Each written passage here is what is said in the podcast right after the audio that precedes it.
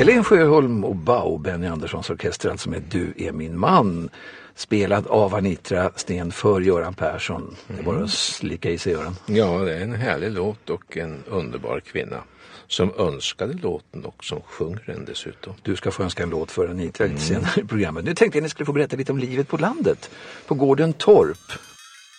Journalisten Ulf Elving intervjuar Göran Persson och Anitra Steen i Radio P4. Det är sommar 2008 och snart 2 år sedan Göran Persson lämnade posten som statsminister. Anitra Steen ska snart avgå som vd för Systembolaget. Så intervjun handlar inte så mycket om parets jobb, utan mer om deras gård i Sörmland. Förresten, varför heter den torp? Är det för att tona ner intrycket av herrgård? Som... Torp är ett mycket vanligt gårdsnamn i Sverige. Det finns säkert flera hundra torp runt omkring. Ja, men det är för att ni inte vill verka så märkvärdiga. Som ni kallar en stor fin, ett gods för torp. Ja, det är inte ett gods det första. Men annars igen så, Ulf, den hette torp när vi köpte den. Alltså, Torp, Berga, Sund, Vik, Ås. Det är så heter gårdarna på landet i Sverige. Det har stormat om den där gården. Om hur dyr den var och hur flott en socialdemokratisk statsminister egentligen får bo. Men nu pratar de inte om det, utan om livet på landet. Vi har jättefina grannar också som hjälper oss. Sämjan är bra med grannarna. Ja, fantastiskt. En fantastisk gemenskap vi har kommit in i.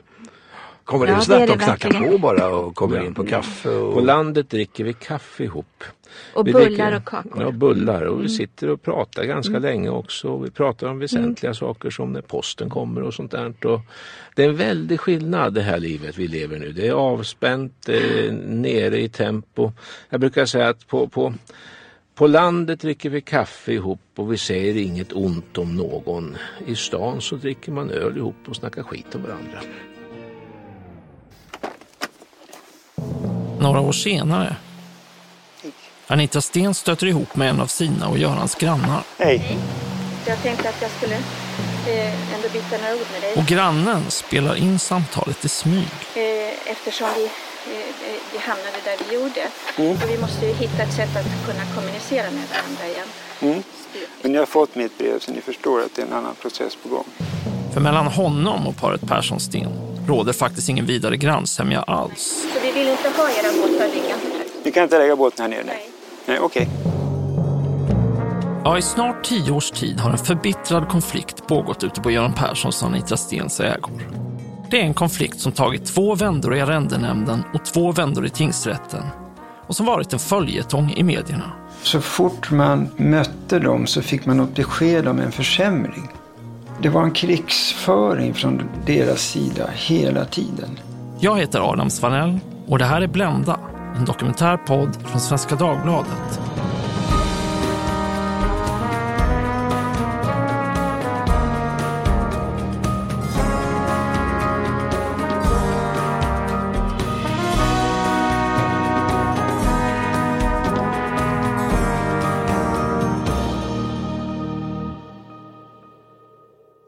Under arbetet med det här avsnittet har jag tänkt mycket på Änglagård.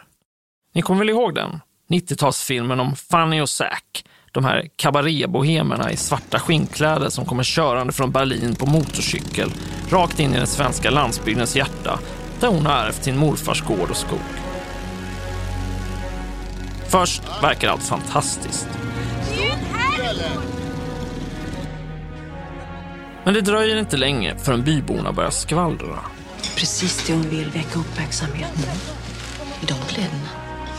En av dem försöker pressa Fanny att sälja skogen. Det är det som har mest pengar, åtminstone i den här trakten. En annan försöker elda upp hennes hus. Vi ska bränna ner dem. Och resten av grannarna, ja, de är inte supertrevliga de heller. Jag håller inte käften för dig, din lilla slampa! Som stadsbo är det ju lätt att romantisera livet på landet. Jag vet inte hur många artiklar vi på Svenska Dagbladet har publicerat om något par som har lämnat stan för att börja om i ett gammalt torp. Folk verkar inte få nog av att läsa om sånt. Och jag fattar det, för vem känner inte ibland den där längtan efter lugn och stillhet och närhet till naturen? Efter att slippa höra när grannarna ovanpå knullar och grälar. Slippa få en arg lapp så fort man råkar glömma tvätten i torkskåpet. Och istället bo någonstans där alla känner och hjälper varandra på riktigt. Men tänk om livet på landet inte blir som man har föreställt sig. Tänk om det finns jobbiga grannar där också. Den här gången handlar Blenda om två grannar som i år efter år tvistar om arrendekontrakt, om tomtgränser, om smygtagna foton, om parkeringsplatser, om båtplatser och om vems ansvar egentligen är att tömma latrintunnan. Men det här är samtidigt inte vilken grannfejd som helst. Den ena grannen är nämligen landets före detta statsminister. Och platsen där fejden äger rum, ja, den har spelat en egen roll i den svenska politiska historien. Journalisten och författaren Jack Werner reser till Sörmland för att reda ut varför de bråkar. Och han hittar en historia som är mer mångfacetterad än vad den kanske först verkar.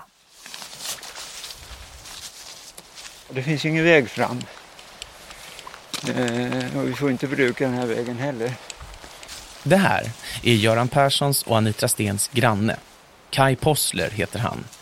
Han visar mig sin lilla tomt på en udde på Hyltingeö vid sjön Boven i Sörmland. Alltså, jag ska säga, strategin från deras sida är att försöka svälta ut oss härifrån. Det är november. De ålderstigna karaktäristiska tallarna står stolta på slänten ner mot det grå sjövattnet. Man kan tro att ingen annan människa finns på många mils avstånd. Det blåser en kall höstvind som jag ständigt måste skydda min bandare från. Det är här Kai tillbringar sina somrar sedan 40 år tillbaka med sambon Puck Samuelsson och deras 3 barn med sina familjer. Det är många som kommer också på sommaren paddlande här. Och vattnet är så fint i sjön så ibland kommer de ner hit och landar här nere vid bryggan och frågar: ja, ursäkta mig, vi har lite ont om vatten, kan ni hjälpa oss med det? Ja, så jag går in och hämtar en mugg och så går jag ner med muggen, så sätter jag ner den mellan kanadensarna så här, så räcker jag upp den och säger: ja, här här är vattnet. Jag tror inte att de kan dricka sjövattnet här, men det är så pass fint så det verkar. Vi fiskar? Ja, kan man ju veta lite och greja, kasta lite. Nu är ju lite restriktioner från Persson där också. Men, ja. Man kastar lite ändå. Ja, så här är det att bli runtvisad av Kai Possler vid hans sommarstuga. Plats som familjen verkligen tycker. Allt han pekar ut handlar på något sätt om Göran Persson. Elstängsel, ja.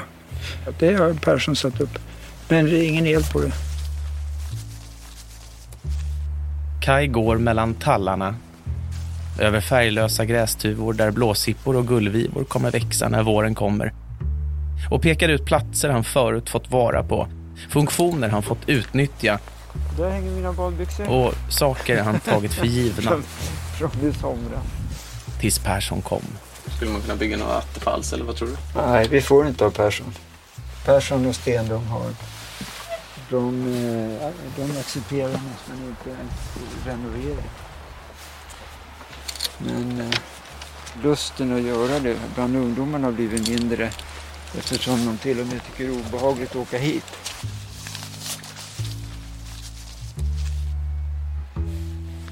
Den här platsen känns som ett museum över en förlorad sommardröm. 40 år. Har det varit här. Och första året, jag tror vi var ute här varje helg. Det var roligt. Ja.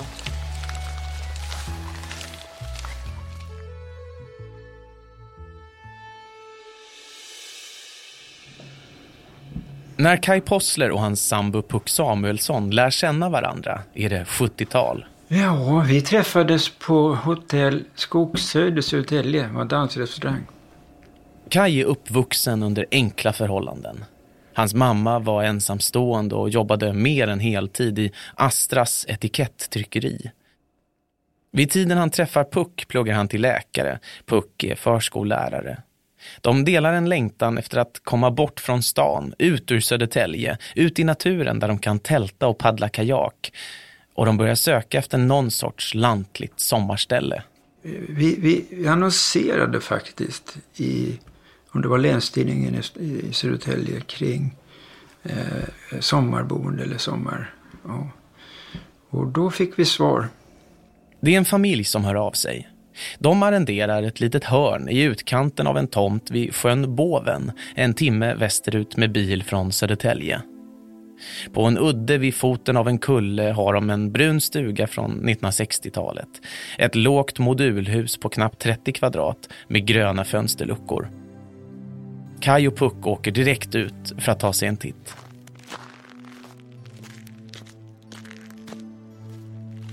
Vi gick över isen till den här udden. Och det är klart att det var speciellt. Den ligger ju mitt med sjön runt omkring sig. Och även då på vintern tyckte vi att det var väldigt fint. I mars 1981 köper Kai och Puck arrendekontraktet för stugan. Och platsen blir snabbt en social knytpunkt. Alla deras vänner vill hälsa på. Det var ju svårt att ta sig dit. Så somliga fick gå på Aspön, den här halvön egentligen, ja det är nu men den är. Och så hade man en visselpipa där, så hörde man visselpipan och så rodde man över och hämtade med personerna. Och 1984 får Kai och Puck barn. Hallå Evie? Kan du höra mig? Ja. Kan du kanske? Evie Samuelsson är Kais och Pucks äldsta dotter. Vi gör intervjun över nätet för hon bor numera i Brighton med fru och barn. Men det låter på henne som om hon ändå, någonstans inom sig, alltid befinner sig vid Bovens klara sjövatten, där hon haft så mycket av sin barndom. Det är en helt fantastisk plats. Det är faktiskt en plats jag går tillbaka till när jag försöker lugna mig i stunden, för att det är en så himla lugnande plats. Minnen är väl att bara bada, att vara i badet hela dagen. Att bara springa barfota i högt gräs och plocka smultron. Alltså helt underbara minnen. Alltså det var ju helt bekymmersamt och roligt. Vi hade ju så bra kontakt också med familjen Eriksson. Och deras barn som också var jämngamla med våra. Ja, som grannar vid sommarstället har de lantbrukarfamiljen Eriksson. Det är de som Kai och Puck arrenderar marken av. Och som bor i den intilliggande gården, Torp. Och jag lekte ju väldigt mycket då med dottern då, i familjen Eriksson. Som är en av mina bästa vänner fortfarande. Så det är minnen av det också. Men sen också har jag en bild av min farmor faktiskt. Som bestämde sig för en dag när det regnade. Att hon skulle gå ut och dansa i regnet. Helt naken. Alltså det var så fantastiskt.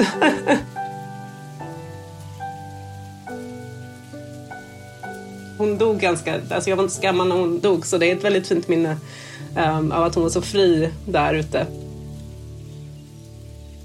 Det säger väl också någonting om platsen, att det var bara vi.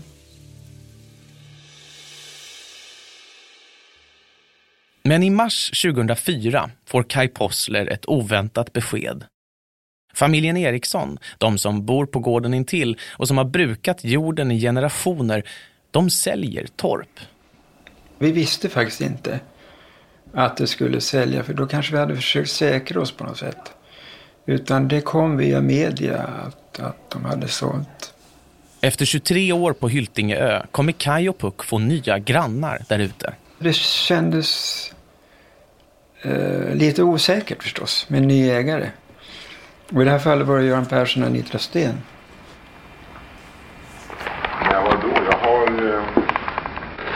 Efter enträget letan hittat en tillsammans med Anitra en fantastisk vacker plats. Ja, den 3 mars 2004 håller Sveriges statsminister en presskonferens. Men den handlar inte om att Socialdemokraterna eller regeringen har någon ny politik, utan om att han och hans fru köpt ett hus. Som ligger mitt i Sörmland.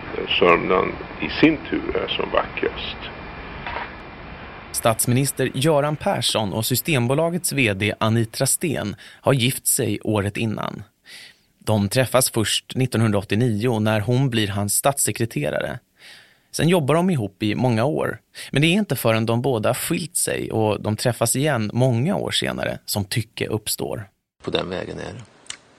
Ja. Här från en intervju i TV4s Nyhetsmorgon.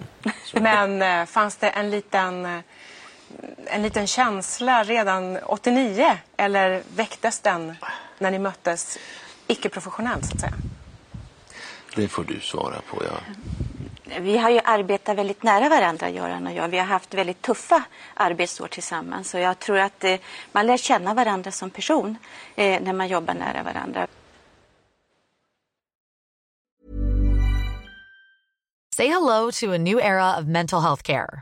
Cerebral is here to help you achieve your mental wellness goals with professional therapy and medication management support. 100% online. You'll experience the all-new Cerebral way, an innovative approach to mental wellness designed around you. You'll get a personalized treatment plan from a therapist, prescriber, or both in a safe and judgment-free space.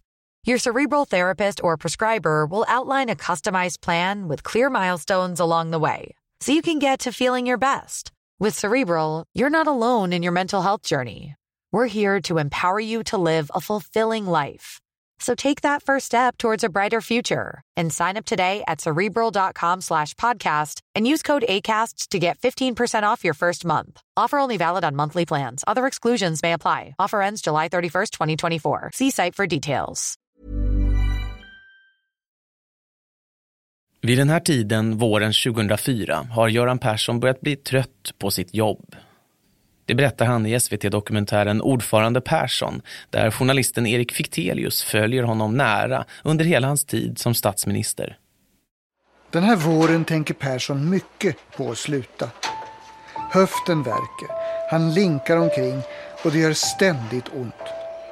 Efter mordet på Anna Lind finns ingen självklar efterträdare. Som Fichtelius beskriver det var Perssons självklara efterträdare Anna Lind, och hennes död har inneburit ett vakuum i tronföljden. Persson vet inte vem han ska lämna över till istället, men att han vill lämna över medger han i dokumentären. Jag orkar i alla fall ett år till nästa partikongress, det gör jag. Där avgörs det i praktiken om jag också ska köra valrörelsen, vilket jag just nu inte känner mig motiverad att göra. Och är man inte motiverad att göra det så... jag vet inte. Istället drömmer Göran Persson mer och mer om tiden efter partiledarskapet. Precis som Kai Possler är han uppvuxen i en arbetarfamilj i Västra Vingåker med en mamma som var hemmafru och en pappa som var byggnadsarbetare. Och precis som Kai så har han en längtan ut till landet, till Sörmlands välskötta skogar och åkrar. Erik Fichtelius illustrerar det med bilder på när Göran Persson och Anitra Steen cyklar omkring på somriga landsvägar.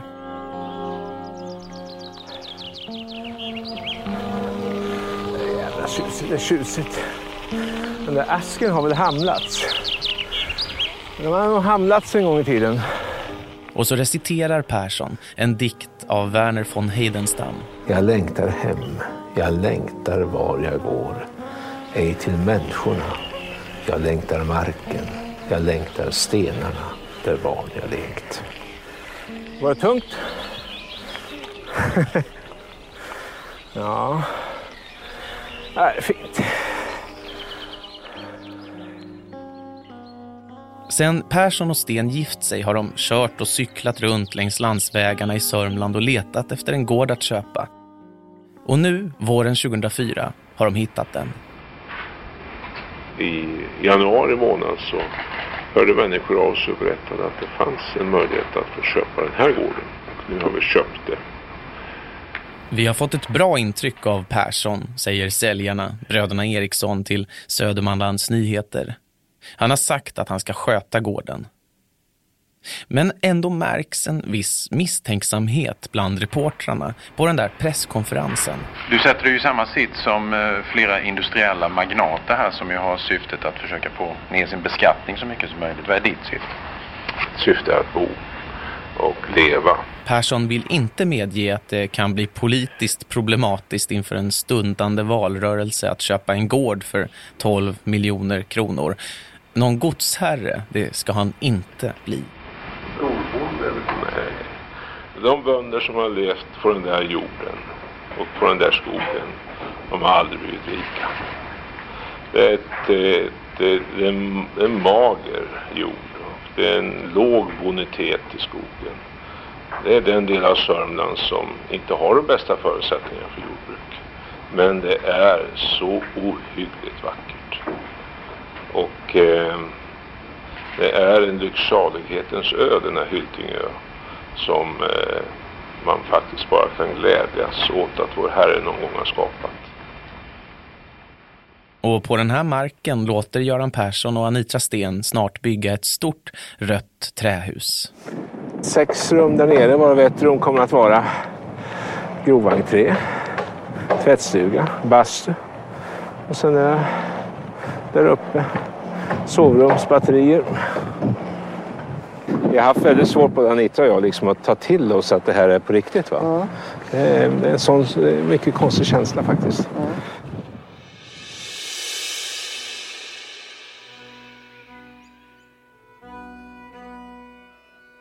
Jag vet att det första mötet med honom var fredligt. Ja, strax efter att paret Persson-Sten flyttat in kommer Kai Possler faktiskt över till Torp med en gåva. Det börjar med att han pratar med en bekant som bygger fågelholkar. Och sa att nu har Persson flyttat ut och han gillar verkligen Göran Persson så han blev jätteglad. Så jag sa det, du kanske har någon fågelholkar som jag skulle kunna köpa till honom som inflyttningspresent, va? Eftersom han nu skulle flytta ut på landet. Kai köper en stor bergljusholk. En jättestor som han hade gjort. Och han var själv så stolt att få göra den när han visste att det skulle komma till Göran Persson. Då gick vi från stugan med skottkärra och fågelholk. Och så gick vi bort till Persson. Och han blev jätteglad. Och han bjöd in och sådär och visade på vad de skulle göra och vilka planer de hade. Och så det var ett trevligt besök. Men jag visste inte vad det var för personer för övrigt. Men det visade sig sen att det fick jag ju reda på så småningom.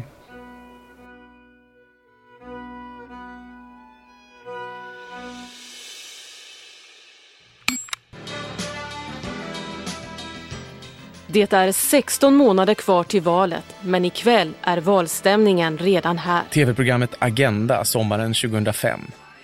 För första gången får väljarna möta valets huvudmotståndare i en direktsänd debatt. Vår modell fungerar bättre, dock inte tillräckligt bra. Jag är på inget sätt nöjd, men jag tänker inte byta den mot högerns modell. Det blir en ny valrörelse för Göran Persson trots allt. När den inleds har han varit socialdemokratisk partiledare och statsminister i 9 år. Han är 56 år gammal. Utmanaren, Moderaternas Fredrik Reinfeldt, är bara 40. Fredrik Reinfeldt. Ja, detta inlägg har vi hört många gånger förut, Göran Persson. Det är som att, ska det bli riktigt bra om Göran Persson, då ska han prata om 1990-talet. Och definitivt inte om den tid vi lever i nu och om framtiden. Problemet för dig är att Moderaterna har förändrats. Den fråga många kommer att ställa sig är, en röst på Göran Persson verkligen en röst på Göran Persson? Finns inte en risk att vi vaknar upp med Pernuder? Det stora i den där valrörelsen var ju Nya Moderaterna, alliansens formering, huruvida de skulle komma överens eller inte. Det här är Svenska Dagbladets politiska reporter Torbjörn Nilsson.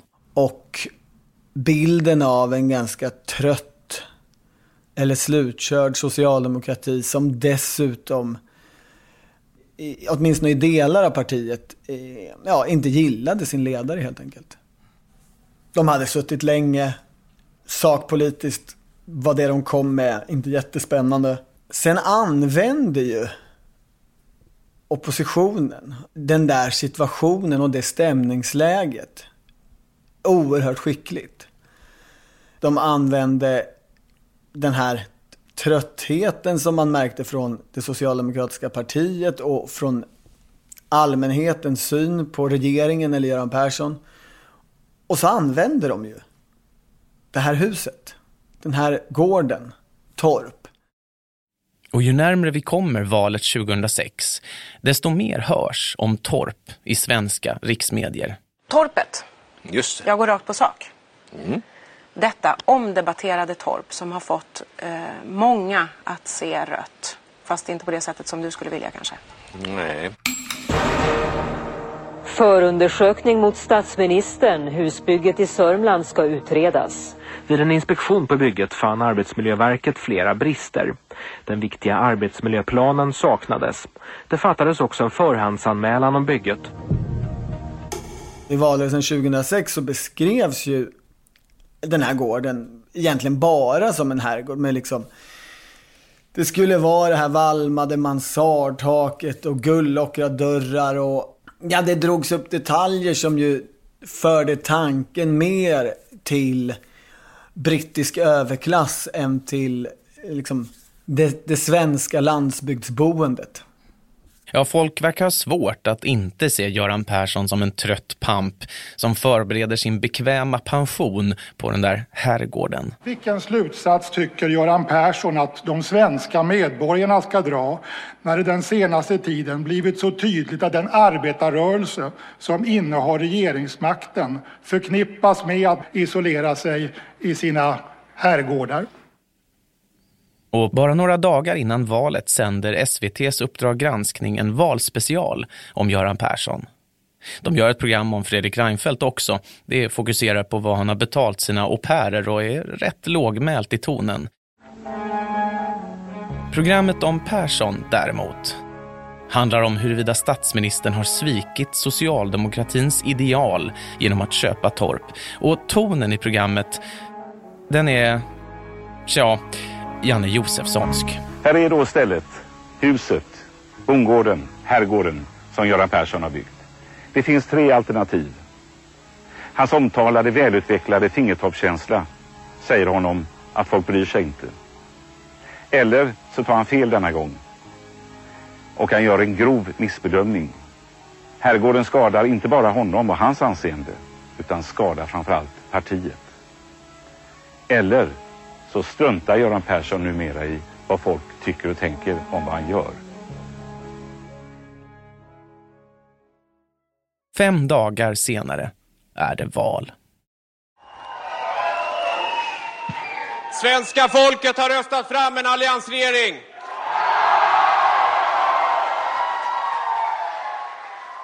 Klockan är 11 på valnatten i september 2006. En av de yngsta statsministrarna Sverige någonsin valt har lett sitt parti till ett av dess bästa valresultat någonsin. Fredrik Reinfeldt jublar i TV4s valvakesändning. Och i Sveriges Radios direktsändning hörs Göran Persson meddela sin avgång som partiledare. Jag kan inte och ska inte efter ett långt regeringsinnehav på väg upp mot de 60 leda det arbetet. Det ska någon annan göra. Jag kommer att sakna er.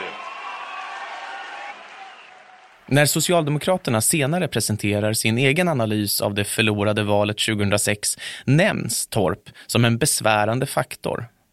Vi konstaterar att partiordförande Göran Perssons husbygge har varit en följetong under ett par års tid i medierna.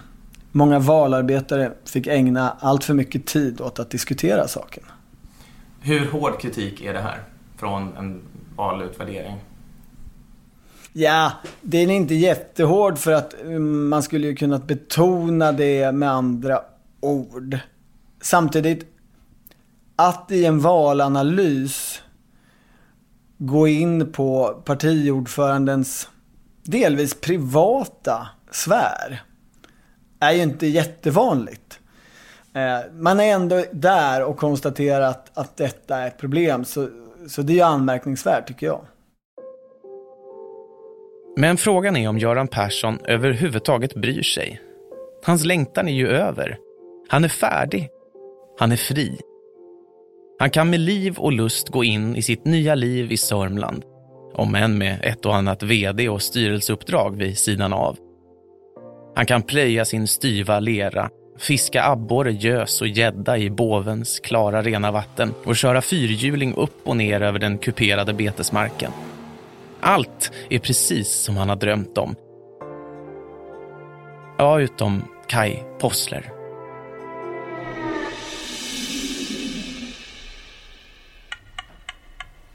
Nu är vi inne på den rent juridiska sidan, men det som har varit besvärande för oss dessutom, där är vad det här paret har gjort under tiden. För något händer där ute på ägorna vid sjön Boven. Och inte är det den där fantastiska grannsämjan som Göran Persson beskrev hos Ulf Elving. Fantastiskt. En fantastisk gemenskap vi har kommit in i. Det var en krigsföring från deras sida hela tiden. Alltså så fort man mötte dem så fick man upp besked om en försämring. Det var inte så här att man möttes och blev inviterad till en fika eller så. Nej, det fanns inte. Men däremot försämringar.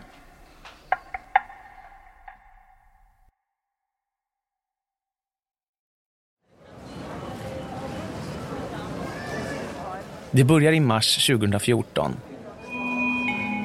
Ladies and gentlemen, may I have your attention please? Kai, Puck och deras barn har precis landat på Teneriffas flygplats. De har rest dit för att fira Puck som fyller 60. Då får Kai ett mejl från Göran Persson och Anitra Steen.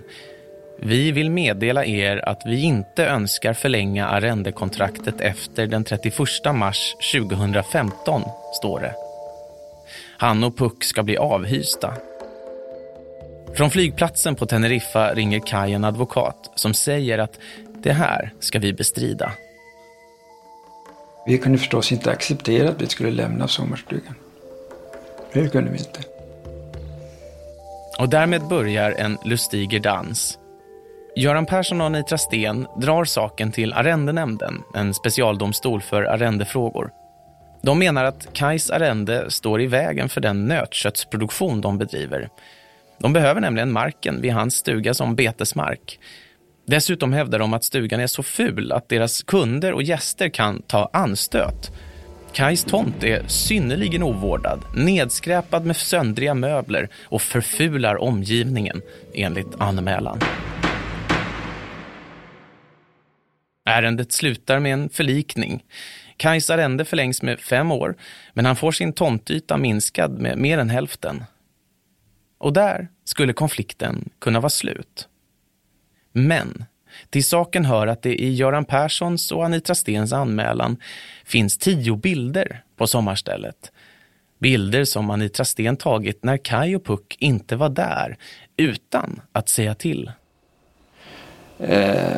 Och då blev jag lite lack, alltså, kan jag säga, för det där tyckte jag var felaktigt. I och med att bilderna är med i anmälan blir de allmän handling. Och plötsligt är de publicerade i Aftonbladet. Det gick ut över hela riket att vi inte skötte oss. Det blev ett svartmåleri, kan man säga. På mig som person och så på familjen då. Persson Steen har passerat en gräns där, tycker Kai. Och utifrån min amatörsyn juridiskt sett så tänkte jag att det här måste väl vara ett hemfridsbrott. Så han går till polisen och anmäler Anitra Steen för hemfridsbrott. Målet tas upp i tingsrätten i februari 2016. Men där får han ingen framgång. Nu så var det någon juridisk detalj i det här som gjorde att det inte gick igenom. Man kan inte begå hemfridsbrott vid ett fritidshus där ägarna inte bor och är, resonerar tingsrätten. Kai förlorar. Här kanske det är på sin plats att säga något om exakt hur det ser ut där ute på Hyltingeö, som halvön där allt det här händer heter. Göran Perssons och Anitra Stens tomt utgör den västra fjärdedelen av halvön ungefär. Där har de sin gård med utsikt över åkrar och sjöstränder i norr, väst och sydväst. Söder om Perssons och Stens hus växer ett skogsbälte ovanpå en hög ås. Bortanför det ligger en lerig udde där det växer träd lite glest. Där ligger Kais och Pucks stuga. Från gården är det 900 meter bort fågelvägen, och dessutom är ju skogen på åsen totalt i vägen. Från sitt röda hus ser inte Göran Persson och Anitra Steen någonsin skymten av den där stugan som de tycker är så ful. Och ändå verkar de inte kunna släppa den. De har ju hur mycket Boven som helst runt Torp. Men just den där lilla fläcken, att de inte kunde styra med den, det var inte bra. Så det är driften. Det är liksom att de försöker med allt, tyvärr också med ganska fula grepp. För att vi ska tröttna och ge oss därifrån. Ett av de här greppen som Kai anser är fula handlar om hans och Pucks väg till sommarstugan. Det har alltid varit lite svårt att ta sig dit.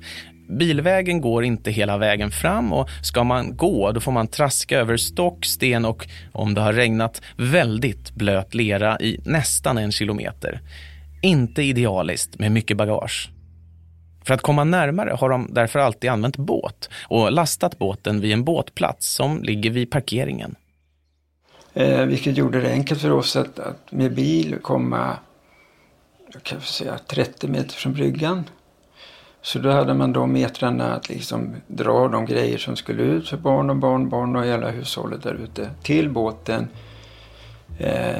5 minuter i båten och så var man vid stugan och så.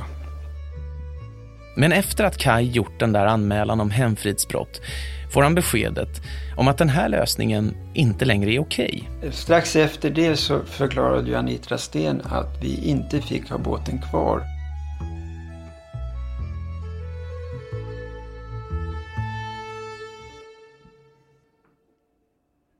Det var det samtalet vi hörde i början. Kai spelar nämligen in det i smyg. Han har köpt en liten bandare som han gömmer i jackan.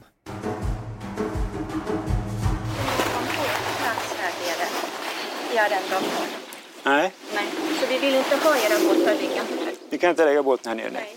Nej, okej. Vi har ju pratat en del om deras metoder och att de är osnygga. Men hur skulle du beskriva metoden att spela in med dold bandare? Ja, jag tycker det är ett sätt att visa på verkligheten. Det är också ett sätt som är tillåtet, kan man säga.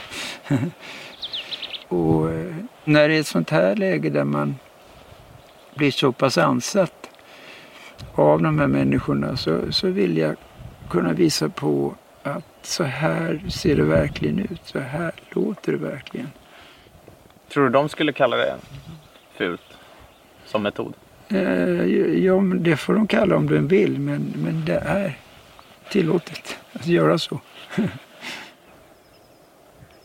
Och det är inte bara båtplatsen som Kai inte längre får behålla. I samband med det då, båtplatsen, så blev vi av med parkeringsplatsen också där nere. Den flyttades ju upp dit då. Så det var 2 åtgärder som försvårade för oss att vara här ute. Kai blir tvungen att skaffa medlemskap i båtklubben i Sparreholm, 1,5 mil bort. Det är en bra bit härifrån. Så att det är ju inget som man sitter och åker till fram och tillbaka över en fikarast. Jag får känslan att Kai står ganska ensam på sin sida i den här konflikten. Och att det är självvalt. Kais dotter Evie tror hennes pappa aktivt försökt hålla henne och hennes syskon utanför. Jag tror pappa höll ganska mycket för oss på något sätt, för att skydda oss. Men hon märker ju själv att det påverkar honom. Pappa sov ju inte bra liksom, under hela den tiden. Hade jättemycket liksom, att han skulle förbereda sig för olika möten med advokaten. Mamma var så att hon inte kunde åka ut själv, så pappa behövde vara där, behövde vara båda, för att det blev så, kändes så hotfullt att vara där ute. Enligt Evie börjar också känna spänt när hon och hennes fru stöter på paret Persson-Sten. Det var alltid en känsla av att vi var på fel plats och skulle inte vara där. Fast vi hade helt rätt att liksom gå igenom fälten för att komma tillbaka till bilen eller vad det nu var. Samtidigt fortsätter den juridiska striden, för Göran Persson och Anitra Steen tycker inte att Kai Possler anpassar sig efter det som står i förlikningen. Och den springande punkten är ett ord som användes när arrendet en gång i tiden måttades upp. Cirka. Det står att tomten ska vara cirka 1000 kvadratmeter. Kai säger att han alltid tolkat det som ungefärligt och mest som en beskrivning av den tomt de fick. Men Göran Persson ansåg då att cirka 1000 är 1000. Och vad han fått det ifrån förstår jag inte. För cirka är cirka. Göran Persson och Anitra Steen stämmer Kai Possler och Puck Samuelsson. Så 3 månader senare bär det av till tingsrätten igen. I Södermanlands Nyheter fotograferas Anitra Steen på väg in i rättssalen. Hon håller upp sin täckjacka över ansiktet. Här försöker Anitra Steen gömma sig, skriver tidningen. Sen i tingsrätten så så la de ner och då fick de betala halva den kostnaden, tingsrättskostnaden då, för att de hade inte rätt. Grannarna förlikas en gång till och nu tror Evie och alla andra att det är färdigbråkat. Nu kan det inte vara mer, nu är det bara det här. Och det kändes väldigt skönt, alltså jag tror alla vi var så här, okej, andas liksom. Att man hade hållit andan i hur många år det nu är. Och liksom, okej, men då accepterar vi det här och så går vi vidare. Det kommer gå vidare, det kommer inte liksom fortsätta. Det fanns inte alls, jag kunde inte förstå hur det skulle kunna fortsätta eller liksom. Men det kan det.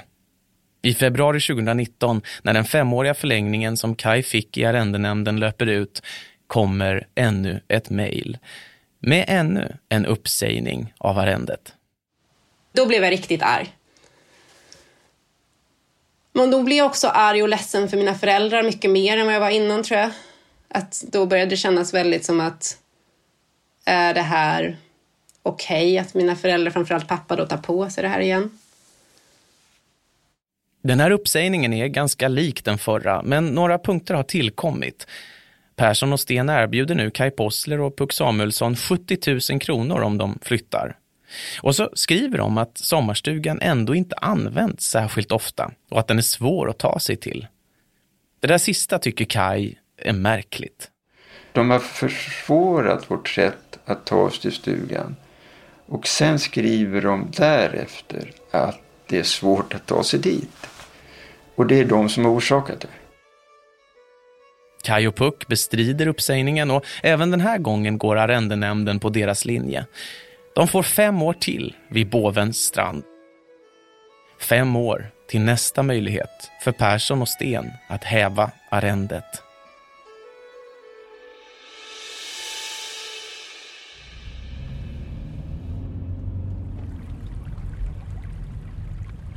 Man låter sig luras lika enkelt varje gång. Det är bara mitten av februari när jag sätter mig i bilen och kör förbi Liljeholmen upp på E20 söderut igen. Ändå charmas jag av solens värme och den blå himmeln, av de smältvattenfriska åkrarna och de kraftsamlande tallarna. En grön lokalbuss kör förbi. Chauffören har ena armen hängande ut genom fönstret. Det finns en lätthet, ett sprött ljus i luften. Jag kör förbi orter som heter saker som Berga, Lästringe och Kvegerö och jag luras att tro att det är vår. Jag stannar strax väster om Bettna, ovanför sjön Yngarens strand. Här bor Peter Bratt, journalisten som på 70-talet avslöjade IB-affären tillsammans med Jan Guillou.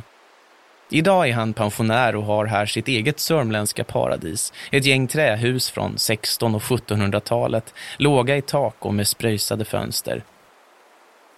Peter Bratt spelar faktiskt en liten och oväntad roll i den här historien. Allt börjar en dag på en vårdcentral i Flen. Jag satt och väntade på min tid och så hörde jag 2 sjuksköterskor prata med varandra. Och då hörde jag den ena säga till den andra: det är den bästa läkare vi har haft. Jag hoppas han verkligen blir kvar. Och då tog jag reda på vem de pratade om. Och det var Kai Possler. Sen dess har Kai Possler varit Peter Bratts husläkare. Och så småningom så lärde vi ju känna varandra. Och uppstod en sorts vänskap. Och särskilt när min fru fick cancer och dog 2014 efter 50 års äktenskap. Så hjälpte han mig efter förmåga. Till saken hör att Peter Bratt är lite bekant med Göran Persson. De träffades några gånger när han var politisk reporter på DN. Och när Persson sen letade hus i Sörmland kom han förbi för att se hur Bratt bodde. Så när grannfejden på Torp rasar som värst ber Kai Possler Peter Bratt om en tjänst. Han ville att jag skulle träffa Göran Persson och tala med honom. Jag tyckte det var lite underligt, men jag läste alla de här rättegångshandlingarna och alla protokoll och allting sånt där. Alla åtgärder som Göran Persson och hans fru hade vidtagit mot Kai i syfte att få bort honom som arrendator. Och då reagerade jag på det samlade intrycket av vad jag hade sett och läst och allting som hade hänt. Så tänkte jag att ja, varför inte? Så jag ringde Göran och jag åkte ut till deras hem. De sätter sig i trädgården. Och Anitra Steen hade bakat en sockerkaka. Och vi satt oss och drack kaffe och så frågade han vad gäller saken. Och då berättade jag för honom hur det var. Och jag sa till honom att det här han har gjort, det kan vända sig mot honom. Och att jag tyckte han skulle vara medveten om det. Därför att man kunde framställa det som så att en självsvåldig godsägare tillgriper ganska grova metoder mot en populär distriktsläkare som bara vill behålla sitt arrende utan synhåll från Göran. Det kan inte ha stört honom så mycket. Vad är det då som stör Göran så mycket? Efter att ha tagit stryk i en valrörelse, kritiserats av sina egna och ständigt behövt försvara hemmet han skapat sig, har han kanske bestämt sig för att den här drömmen, den ska ingen ställa sig i vägen för. Är det kanske därför han inte bryr sig om hur det uppfattas när han i åratal försöker fördriva en granne? När Peter Bratt sitter där i trädgården på Torp föreslår han att de båda parterna, Persson Steen, Possler Samuelsson, ska göra upp i godo. Ja, Göran Persson lyssnade, det var det hela. Jag vet inte vad som rörde sig i hans huvud. Nej, vad som rör sig där, det vet inte jag heller. Ja. Hallå, är det Göran Persson? Ja. Inte för att jag inte försöker fråga. Jag skickar brev och mejl och jag ringer, men han och Anitra Steen vill helt enkelt inte vara med. Jag har ingen lust att kommentera Kai Possler. Jag har inte en sån relation, så att det är inte angeläget, tycker jag faktiskt. Måste bara fråga, är det värt 10 års konflikt? Jag har ingen som helst kommentar till det heller. Absolut inte. Många har pratat och skrivit om Göran Persson genom åren. Jag försöker höra med dem vad de tror om hans motiv. Men det märkliga är att även bland dem är det tyst. Ett 10-tal, mer eller mindre namnkunniga politiker, journalister eller tjänstemän, de tackar alla nej. Ingen vill prata. Förutom en. En person som jobbat i Perssons närhet går med på att medverka om hen får vara anonym. Han vill ha hela Torp. Hela fastigheten i dess fulla värde. Det här är inte källans riktiga röst. Jag tror också att han är fruktansvärt envis och triggas av att han får motstånd. Känner jag Göran rätt tror jag att han kommer fortsätta att driva det här. Men varför skulle han fortsätta driva det när han redan förlorat i Arendenämnden 2 gånger, undrar jag. Jag tror han hoppas på en utnötningseffekt på Arendenämnden. Arrendatorn måste vara rätt envis han också. Men Göran har ju vunnit många envisa slag förr, så jag tror inte han ser allt som förlorat. Han är inte den som viker ner sig. Jag frågar om källan tror att Göran Persson blir extra envis just för att Kai Possler kämpar emot. Jag tror inte att det handlar om gubben, utan om marken. Och att ta tillgång till sin mark. Maktpersoner är ju vana vid att då och då köra över folk. Och Göran har ju varit statsminister. Jag tror att han och Anitra tycker att de har rätt till det här.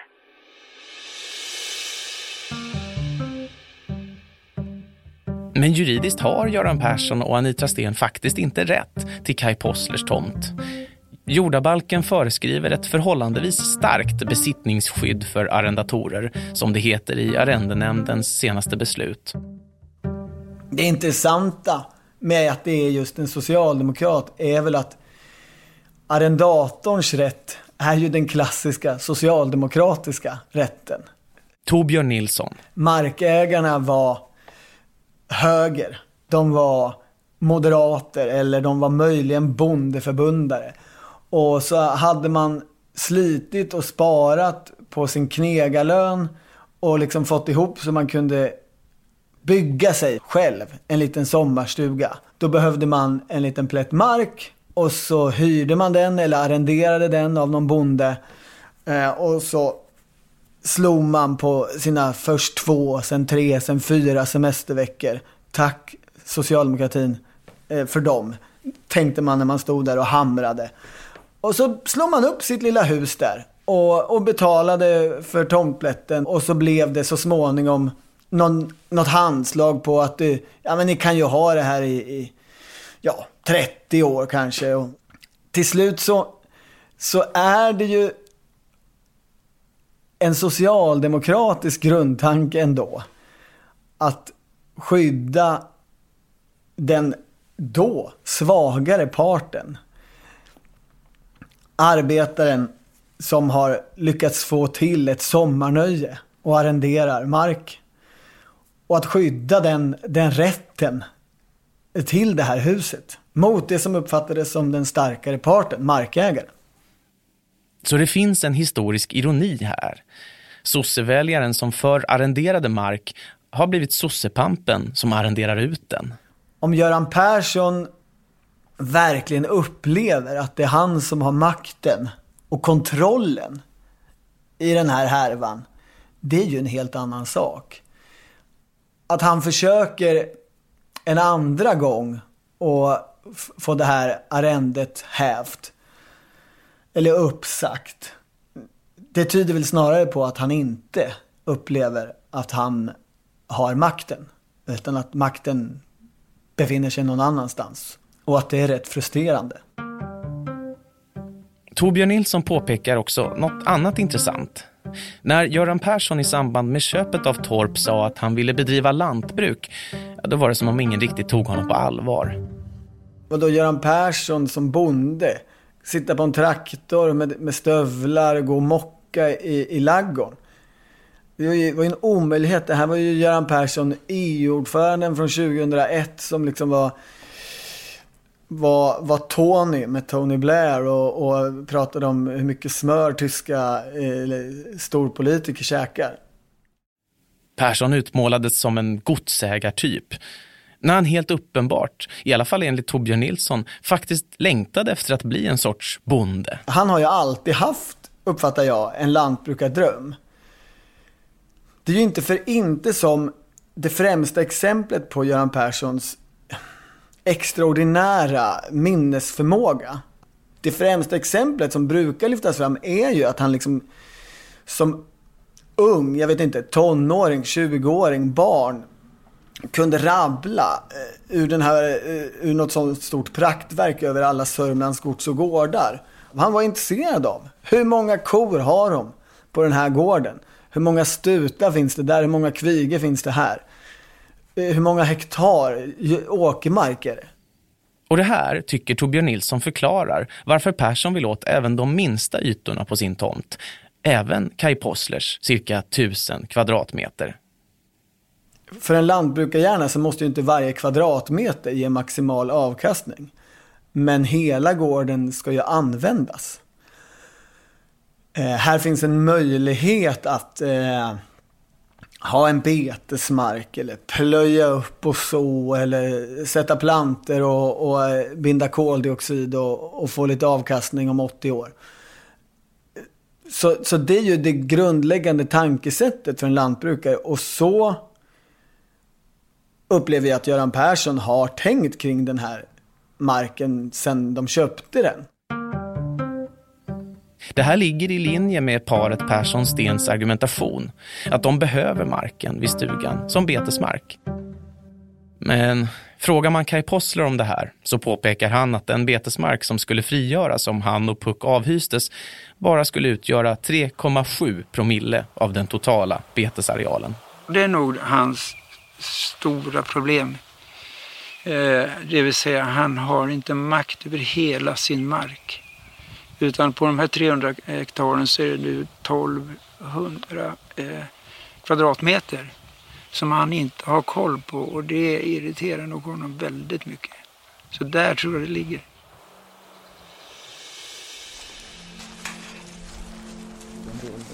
Sista gången jag åker ut till Torp för att träffa Kai Possler har våren faktiskt kommit. Det där då. Oj, blåshippa. Den lilla läkaren med allvarlig blick och spretigt, tunt, vitt hår böjer sig ner och vidrör de små bladen. Den första jag ser faktiskt i år. Vi går ut på hans rangliga brygga som är mörken och ska bytas ut. Och Kai kollar vattentemperaturen. Det känns ju som att det är dags att hoppa i snart. Oj, det är ju 5 grader lite drygt.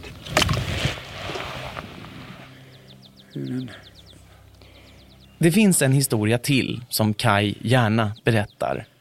Den handlar om när Göran Persson och Anitra Steen 2021 framför synpunkter på sommarställets utedass där latrinet komposteras.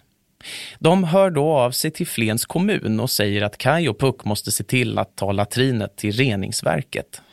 Och tänker man på den saken först när man får höra det så förstår man, ska man släpa de här latrintunnorna över 1 kilometer bort över skogen där som du har gått. Alltså det skulle inte vara någon rolig. Dels tungt och dels inte trevligt. Men när svaret kommer från Flen är det att jordägaren ansvarar för avfallet. Alltså Göran Persson och Anitra Steen. Så då kunde man ta ett djupt andetag och sjunka ner i soffan. Så, då fick de tillbaks skiten om man säger så. Det här verkar glädja Kai omåttligt. Så Persson får gå och bära där över stock och sten istället. Det var nog inte så de hade tänkt det hela. När jag pratar med Peter Bratt som träffade Göran Persson och Kais vägnar överraskar han mig lite. Han låter som om han ser sin vän och läkare Kai som lika oförsonlig i konflikten som Göran. Att båda parter ser den andras totala nederlag som den enda tänkbara lösningen. För Kai tycks ju den här konflikten ha ätit sig in i honom. Han kan inte acceptera att någon med makt ska kunna köra iväg honom från ett ställe som han har förfogat över sedan 40 år. Och han kan inte se motpartens bild av varför han inte skulle få stanna kvar. Är det så kan det här pågå hur länge som helst. Nästa år, 2024, har det gått 5 år sedan den senaste förlängningen av arrendet. Då kommer nästa chans att häva det. Jag frågar Kais dotter Evie. Kommer Kai att ge upp? Nej. Nej, det tror jag inte. Nej. Nej. Och där tror jag att han gör det både för sig själv och att han är liksom ganska principfast och så här ska det vara och nu har vi liksom. Men jag tror också, alltså genuint är det ju för att vi älskar stugan och vi vill ha kvar stugan och vi vill vara där. Om du ska vara helt ärlig mot dig själv, hur mycket handlar det här om att det är en 10 år lång snart konflikt med Göran Persson, en, vad ska vi kalla honom, likvärdigt envis person? Mm. Hur mycket handlar det om att bara vinna över honom? Nej, det gör det inte. Alltså, i grunden är det att få platsen kvar här. Sen så är jag förvånad över att den för detta socialdemokratisk partiledare och statschef har beter sig som han gör. Men jag har svårt för orättvisor faktiskt. Och jag kan vara rätt så envis om jag tror att jag har rätt.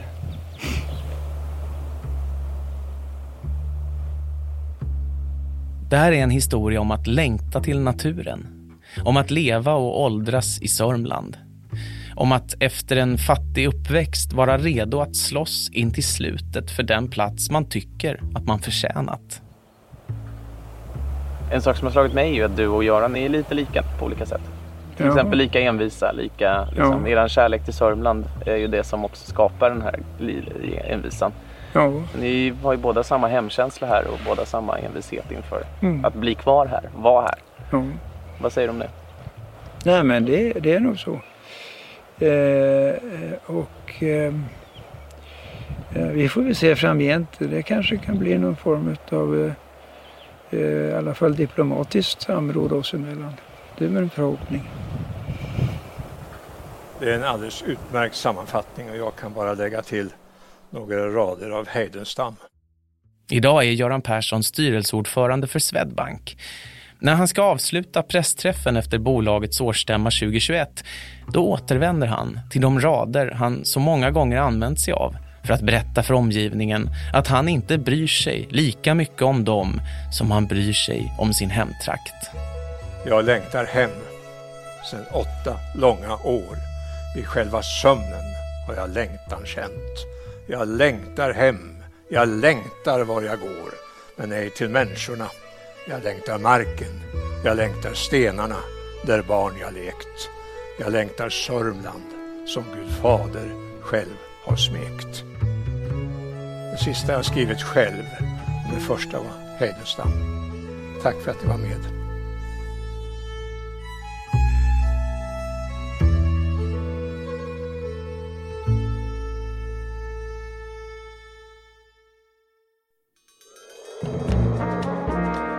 Du har lyssnat på Blenda, podden där Svenska Dagbladets journalister berättar dokumentära historier. De bästa ställena att ta del av den här podden, det är i Svenska Dagbladets app eller på svd.se/blenda. Där kan du höra alla avsnitt direkt när de släpps och dessutom ta del av artiklar och en massa extra material från avsnitten. Och missa inte heller våra tidigare avsnitt, till exempel IT-ikonen och pyramidpengarna, där vi berättar den osannolika historien om det misstänkta pyramidspelet Crowd One. Reporter i det här avsnittet var Jack Werner.